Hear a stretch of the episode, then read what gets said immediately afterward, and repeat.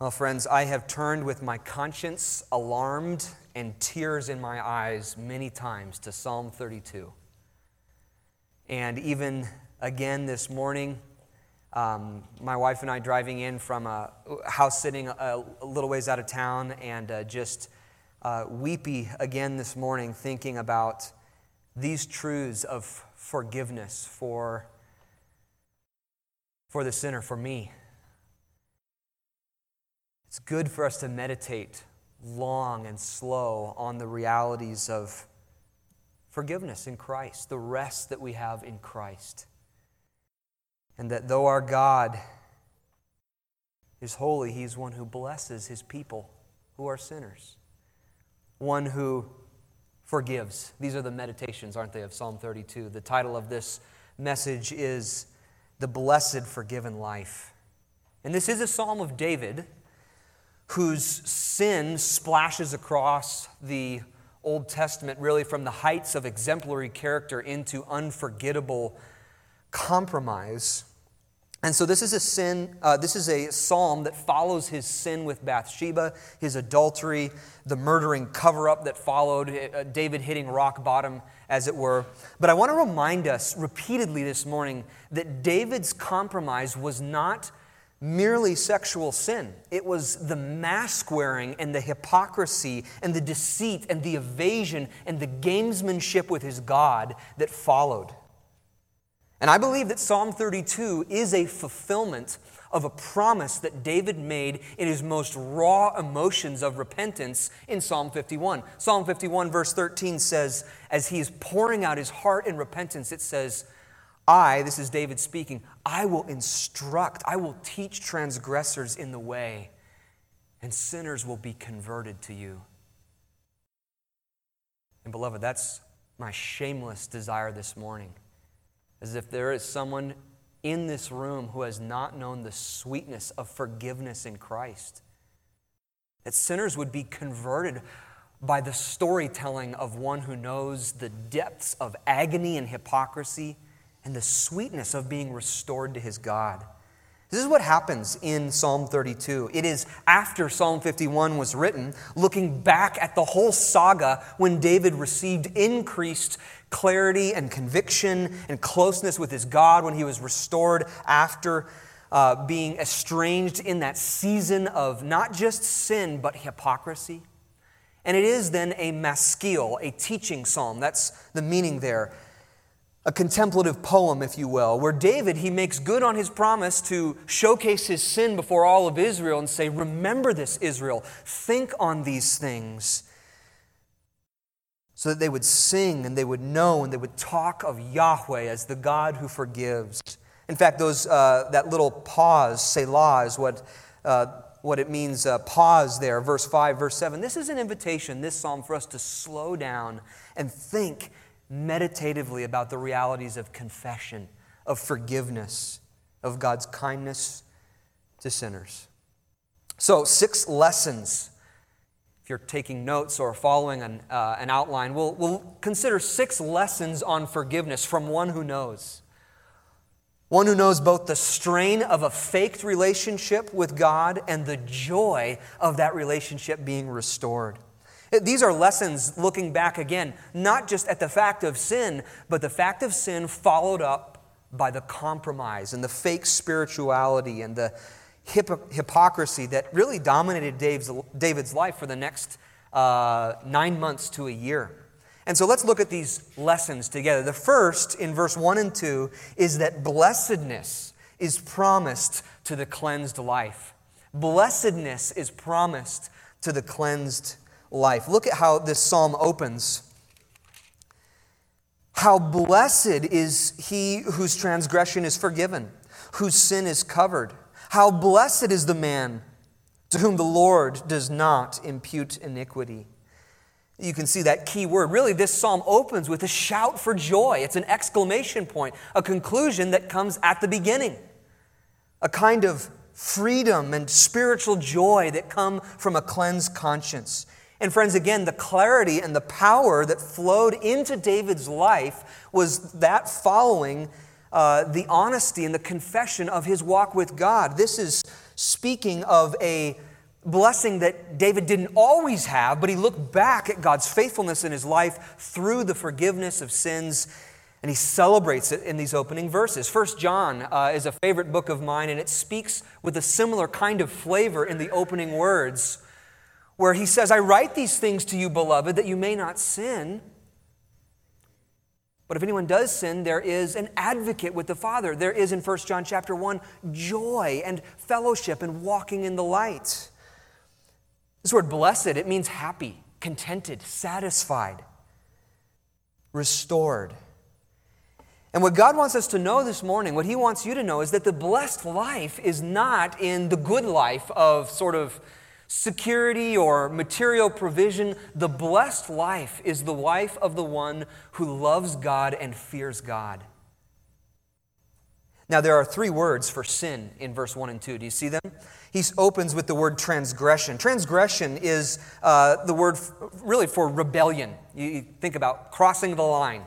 It's, it's where I know the Bible says this, but, or you, you see the line and you say, I'm going to cross that. It's a heart of rebellion, transgression.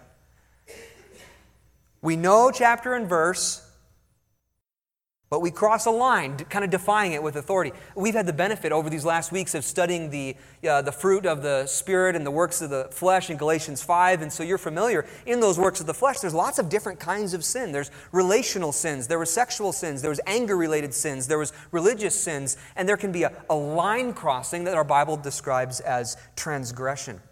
I'd ask you this morning what are those areas maybe in your life where there's stubbornness, there's willful ignorance? transgression. The second word, sin, means missing the mark. You're maybe familiar with that idea missing the mark, falling short. Uh, sometimes we know what's right, but we just we fail to live up to God's standard, don't we? We see that in our lives. That third word, look at verse 2 again, is the word iniquity. Iniquity, and that means twisted. It's a, it's a powerful picture there. That which is perverted, which is twisted, which is bent. Sin takes often what is good and it bends it in on its on self, doesn't it?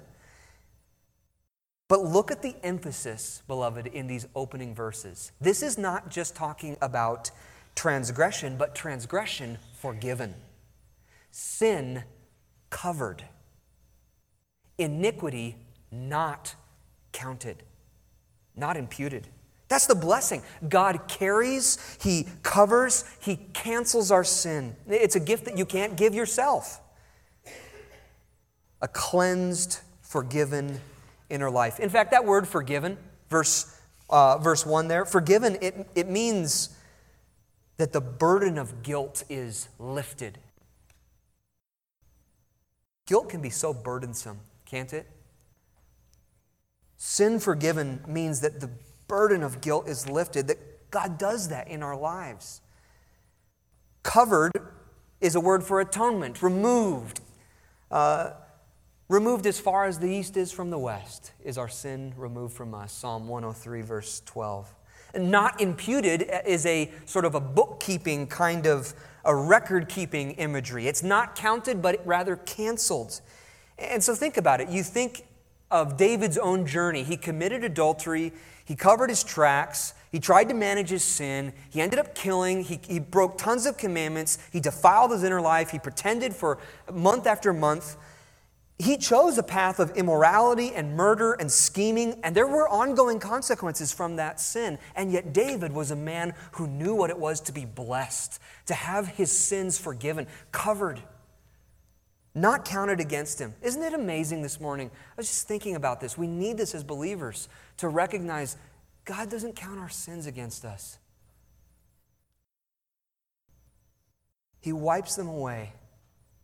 He doesn't deal with you, friend, according to your envy or lust or anger or idolatry, those things that you would otherwise be embarrassed by. If you brought them into the, into the light before the Lord, He has thrown them into a sea without bottom or shore. Our sins, they are many. His mercy is more. We sing that. But why? Verse 2 begins to get at the heart of this. Look at verse 2, where it's not just words for sin and forgiveness, but he gets at the heart, the inner life, where he says that the one who's blessed comes to God with no deceit in his spirit. In other words, the joy, the freedom, the liberation, the forgiveness of blessing in verse 1 and 2 belongs to the person who is honest with his God, with her God.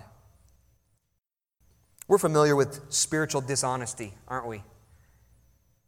Spiritual camouflage, posturing before people to be something that maybe we're not, minimizing, evading sin, coming to God with conditions, wearing a mask.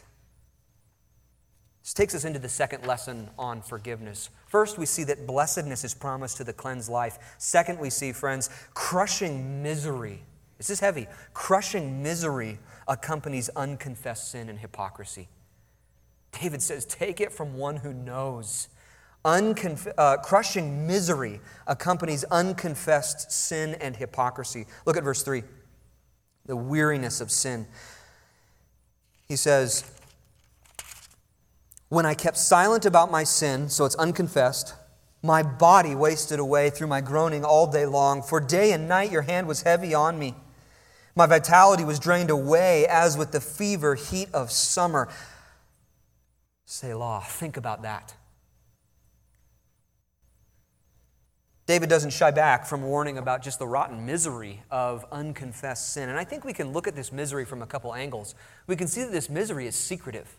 This misery is, is hypocritical and secretive, isn't it? Look at that. it says in verse 3 that he kept silent.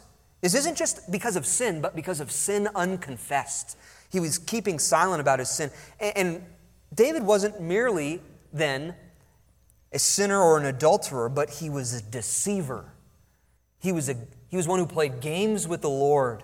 And you can maybe just imagine David's mind racing. Did those messengers by whom he summoned for Bathsheba, did they, did they know what happened? Did they know his secret? Had anyone connected the dots between the timing of his sin and her pregnancy? Did anyone in the cabinet see through this web of lies and deception? Did anyone happen to notice the coincidence of Uriah's untimely death? And then there was the physical evidence, the letter. Did Joab still have the letter? That letter by which he commanded, send Uriah to the front line so that he will die for certain. Did anyone see the letter? Did he tell anyone about the letter? You can imagine the scheming, self atoning, covering heart of David in his wickedness this way because you've reasoned this way. And so have I. This is the problem of sin unconfessed. The issue is not just, are you a sinner? You are. So am I. We fail. The issue is, putting on a plastic mask of spirituality and being shallow and pretending like we're dealing things uh, dealing with things when we're not really battling and trying to deceive and minimize and defiling our conscience in the process Look at verse 3. Look at what he says. He says he was groaning all day long. You know the amazing thing is, friends? You read 2 Samuel, we went through that. You don't get a sense of that in 2 Samuel. David is going along, he's administrating leadership in the kingdom, he's giving royal decrees, all is well, and he's dying on the inside. His inner life is decaying. He said he gives us the truth here. He says, "Oh, I was groaning. My soul was being poured out like water, parched on a summer day." He says, I was dying because I wasn't right with my God. And so we're, we're, we're yearning towards verse 5. We're going to get there in a second where he, he turns, he confesses, he's honest. But this was a sin that was secretive. It was a misery that was secretive. Second, it was a misery that was exhausting. It was constant. I mean, you could see that. He says, My body wasted away. There's this physical exhaustion. Have you ever been sick to your stomach because of your sin? Oh, I have. Sleepless, exhausted. He says, through my groaning all day long, there's this sort of physical, emotional, spiritual wearisomeness. You know what David is telling us here? He's telling us that Proverbs 13 15 is true. The way of the sinner is hard. We use that often in counseling. David experienced that. He says, Take it from one who knows. He's saying image management is wearisome. Pretend spirituality is wearying. Lying is wearying. Mask wearing is wearying. It shreds the soul. wears us out. Chuck Swindoll, another preacher, calls this psalm the grind of an unforgiven conscience. And it's metal on metal in verse 3 and 4. It's just conviction and burden and shame and struggle and weight. And I just wonder if is there someone here this morning and you feel worn ragged in the fever heat of summer because of the sin that's in your life that you haven't gone to with the Lord? You've, you've said that you have, but you haven't gone to Him honestly. You haven't gone to Him genuinely, openly.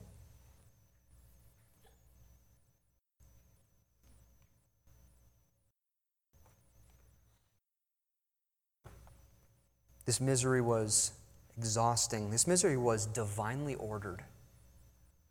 Look at that. Look at verse 4. He doesn't say, Oh, everyone's so being too hard on me and I need to get my self esteem up. No, he says, Your hand O Lord, was heavy upon me.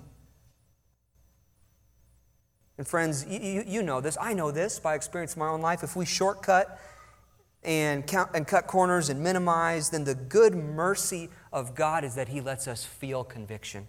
That's a mercy. That's a blessing. This misery is a mercy in David's life because what does it do? It pushes us into verse 5. It pushes us into honesty and confession. Verse 5, read it with me. It says, I acknowledged my sin to you, and my iniquity I did not hide. I said, I will confess my transgressions to the Lord, and you forgave the guilt of my sin. Lesson from David number three mercy is extended when we come in confession and brokenness to God. Mercy is extended when we come in confession and brokenness to God. There's a sweetness to verse 5, isn't there?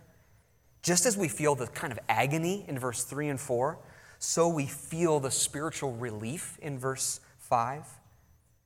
That this is the water to the soul in that summer heat.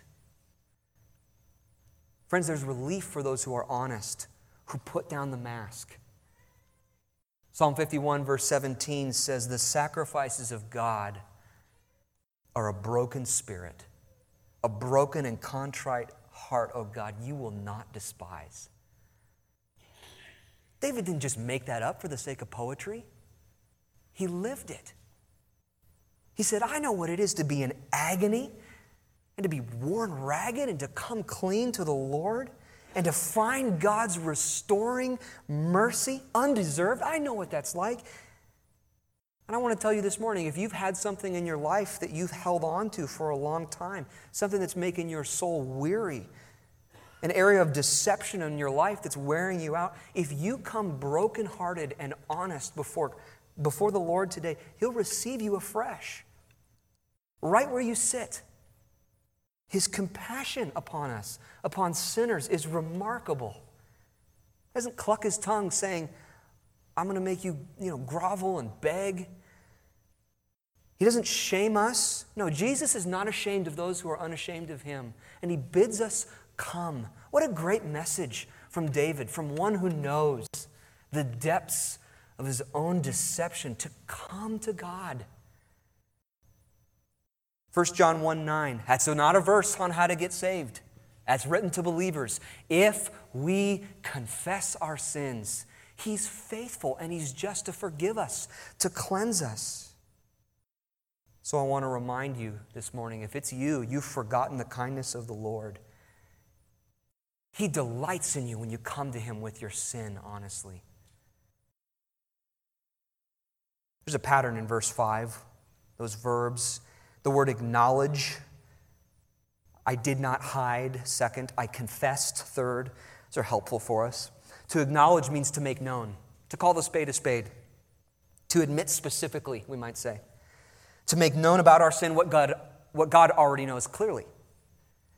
Acknowledgement means I use language. I mean, I use categories that the Bible uses. It's not the blame shift language. It's not the, oh, this is my upbringing, or I had no choice, or my brother made me, or I was born this way. It's not addiction language. It's not psychology language. No, we make known, we say about our sin what God, who sees all things, already knows.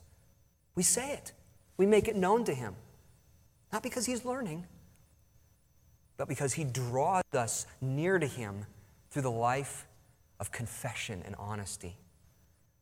David says, second, I did not hide. I didn't cover my sin. I didn't conceal it. I put the mask down. This is a word of openness, of honesty. Think about it, friends. When we come to God sort of softening what we really are, or redefining terms, or trying to make other people around us believing lies about what's going on, He doesn't bless that. Why? Because it's, it's pumped thick with pride. And He opposes the proud, but He gives grace to the humble, to the contrite, to those who tremble before His word. Proverbs 28 13 says, He who conceals his sin, here's a biblical promise for you, will not prosper. He who conceals his sin will not prosper. We're going to come back to that verse in a second. But when we cover our sin, God wears us out. Now, there's kind of a, there's kind of almost a, a paradox in verses 1 to 5, because when we cover our sin, it remains uncovered in the eyes of God. But when we uncover our sin, God covers it. In other words, you could say the way out of the false covering of verse 3 and 4, uh, image management, and into the true blessing where God covers sin, verse 1 and 2, is the confession of verse 5. Acknowledge, not hiding. Third, confession is this idea of agreeing with God, agreeing with what he says about it. You know, and after Nathan poked his bony little finger into David's chest and said, You, you are the man. It's beautiful. He broke down, he put down the mask, he got real with his God, he owned his sin, and what happened? Mercy and blessing and clarity flooded back into his relationship with Yahweh again. There's, there's power, there's clarity that comes from a pure life of confession before the Lord. That verse, Proverbs 28 13, says, He who conceals his sin will not prosper. But he who confesses his sin and forsakes it, what does it say? He'll find compassion, he'll find mercy. What a good, what a good thing. David was honest with God, and what did he find? He found a willing God. He found the goodness of God. He found the kindness of God, the compassion of God, the forgiveness of God. And, and what I'm reminding you of, you know this, what I'm reminding you of, brothers and sisters, is that the heart that trembles before the Word of God, that's humble, that brings the sacrifices of contrition and brokenness, a willing confession. I am the man. The problem in my marriage, it's me. The problem with that sin battle, it's me. It's my heart, it's my sin. God blesses that kind of honesty, that kind of man or woman. He forgives. You say, how does He do that? Familiar verses, Isaiah 53 says, Surely our griefs he himself bore, and our sorrows he carried. That's that same language in the opening verses. Yet we ourselves esteemed him, this is speaking of Jesus, stricken, smitten of God, and afflicted. But he was pierced through for our transgressions. Again, these are these words for sin. Our sins, our iniquities, our transgressions, they're dealt with by the perfect substitute who lived in our place, died in our place, and rose victorious that we might be brought back to God. He, de- he has dealt with sin so that we can draw near. There's a fourth truth. Number one, blessedness is promised to the cleansed life. Number two, crushing misery accompanies unconfessed sin and hypocrisy. Number three, mercy is extended when we come in confession. The fourth truth is this those urgent to be restored find protection and comfort. Those urgent to be restored find protection and comfort. Look at verse 6. Therefore, let everyone who is godly, in other words, this is not just David's own experience, it is that, but it applies to us. Let everyone who is godly pray to you in a time when you may be found. Surely, in a flood of great waters, they will not reach him. You are my hiding place. You preserve me from trouble. You surround me with songs of deliverance. David found a hiding place near to the heart of God. And the fact of the restored relationship by verse 5 then bleeds, it pushes into verse 6 and 7, which permeates with certainty, with confidence, with security in the Lord. And he tells us today is the day to confess. There's an urgency here. He says there's an immediacy to deal now with the inner life. We are to go to the Lord in a way that is urgent with our sin, not casual, not presumptuous. You say, How do you know that? Look at verse 6. He says, In a time that you may be found. In other words, David says, Come to him. When the Lord convicts you by the word or by his spirit or by another brother, you feel that nudge from him, go to your God, David says. Go to him. Take it from one who knows. That's what he's saying here. He said, I did it for nine months. I silenced my conscience, and the Lord ran me ragged from it. Now, look at those rushing flood waters. That's an image of preservation, no doubt, because the flood waters don't overtake, but it's also an image of urgency because the reason they don't overtake is because the blessed man has acted now in his prayer of confession. You guys know this. I know this from experience, sadly. It's possible to be under the pangs of sin, under the pangs of conviction, and to not run to God only to have your conscience silenced, your heart to become hardened in a way that it wasn't before. Have you ever experienced that? Have you ever seen someone that you love has experienced that? But look at the sweet provision in verse 7. Look how good this is. Tender there's a hiding place that, that's security, safety, provision, protection. And notice how personal it is. It's you. You, Lord, are the one who protects, who preserves, and who surrounds us. It's not ourselves. It's not the sort of sin management, the manipulation of other people, the trying to keep up appearances. No, Lord, you, you are the hiding place. You are the restorer, not ourselves, not our scheming. This is Proverbs 3 5, friends. Trust in the Lord. Trust Him. Lean not on your understanding, your way of controlling people and posturing and making, uh, you know, self-atonement and dealing with sin on our own terms. No, trust in Him. He's good. He's kind. He's willing to forgive. And think about the, just the transition that David underwent here. The forgiven life, the blessed life that he's speaking of. He says, Before I was under the torment of hypocrisy, accusations of my conscience, threats uh, voices of fear, pangs of conscience, but now I'm surrounded by songs of deliverance, he says.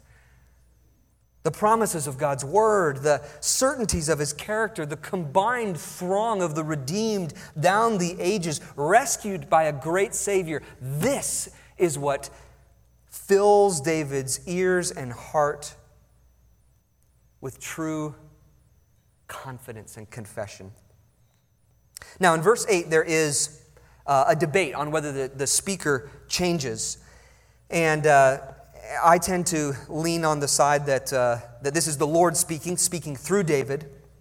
And, uh, and, it's, and we have a fifth truth. Uh, truth number five is that loving discipline comes upon the stubborn. Loving discipline comes upon the stubborn. I use that word loving not merely because discipline is loving, it is. We know that from Scripture. The Lord disciplines those whom He loves but because we don't really meet the stubborn until verse 9. Verse 8, he's speaking tenderly to those who are humble. Look at it. Verse 8 says, Let all, sorry, that's Psalm 33. Uh, verse 8, I will instruct you and teach you in the way that you should go. I will counsel you with my eye upon you. And that's not the Lord saying, I'm watching you, buddy. No. That's the Lord saying, I care for you. My eye is upon you.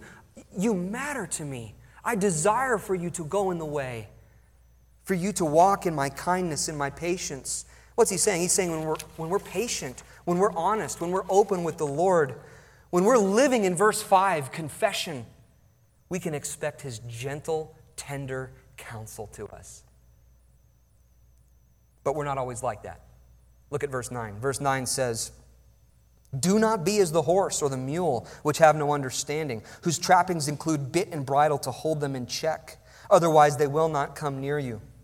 As one pastor has put it, um, you have the path of humble faith, verse 8, and you have the path of heavenly headgear, verse 9, where he says, um, My child, receive instruction. And if not, come here for a second, because I've got some headgear that I'm going to put on you, and I'm going to strap on bit and bridle. Look at verse 9. It's because they won't come, right? Again, this is not a punishment thing, but bit and bridle, if you're unfamiliar, uh, a, uh, a bridle is the rope that goes around a horse's neck, and the bit is that piece of metal that goes in the, in the mouth that rests on the gums. It gets the gums fired up if they're a, if they are an unruly horse or mule that won't, that won't come, that won't respond. And he's saying, I will put on the headgear and wear you out. I don't want to, I don't need to. You've got the choice of humility or humiliation.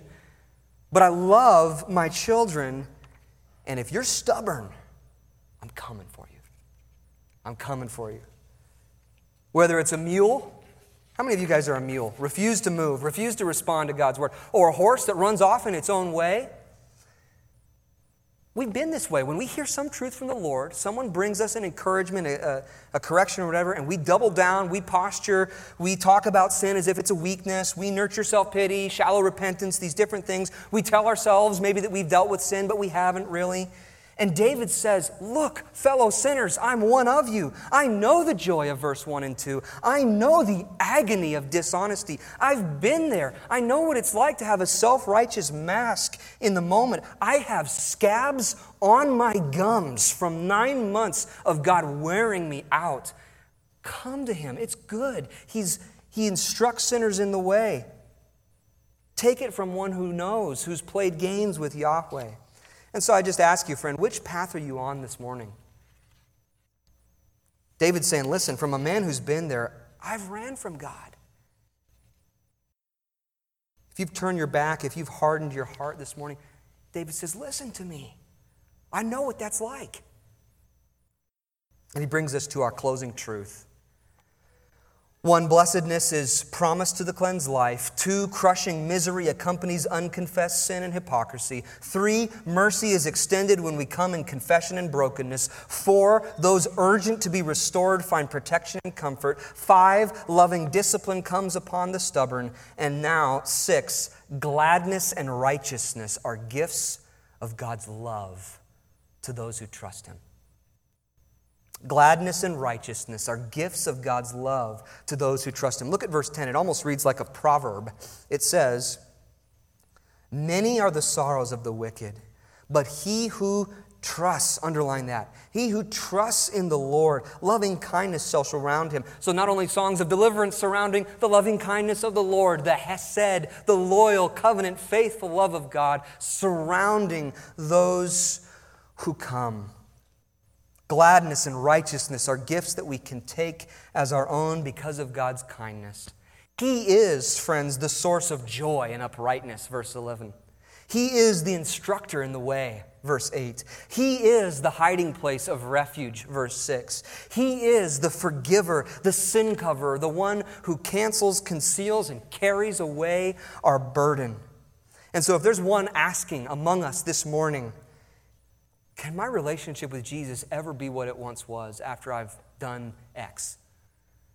I've blown it. I, I, I, beg you, on, on behalf of the Lord and David's testimony in Scripture, come honest with no holds bar before your God. Call sin sin. Say, I am the man. Be honest with the Lord and watch him Watch Him work in your life. Watch His kindness be beyond what you could ever imagine. His love for you.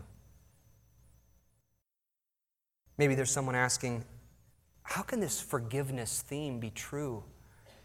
How can God, who's good, who desires what's right and holy, ever forgive me? You don't know how bad of a sinner I am. I don't need to.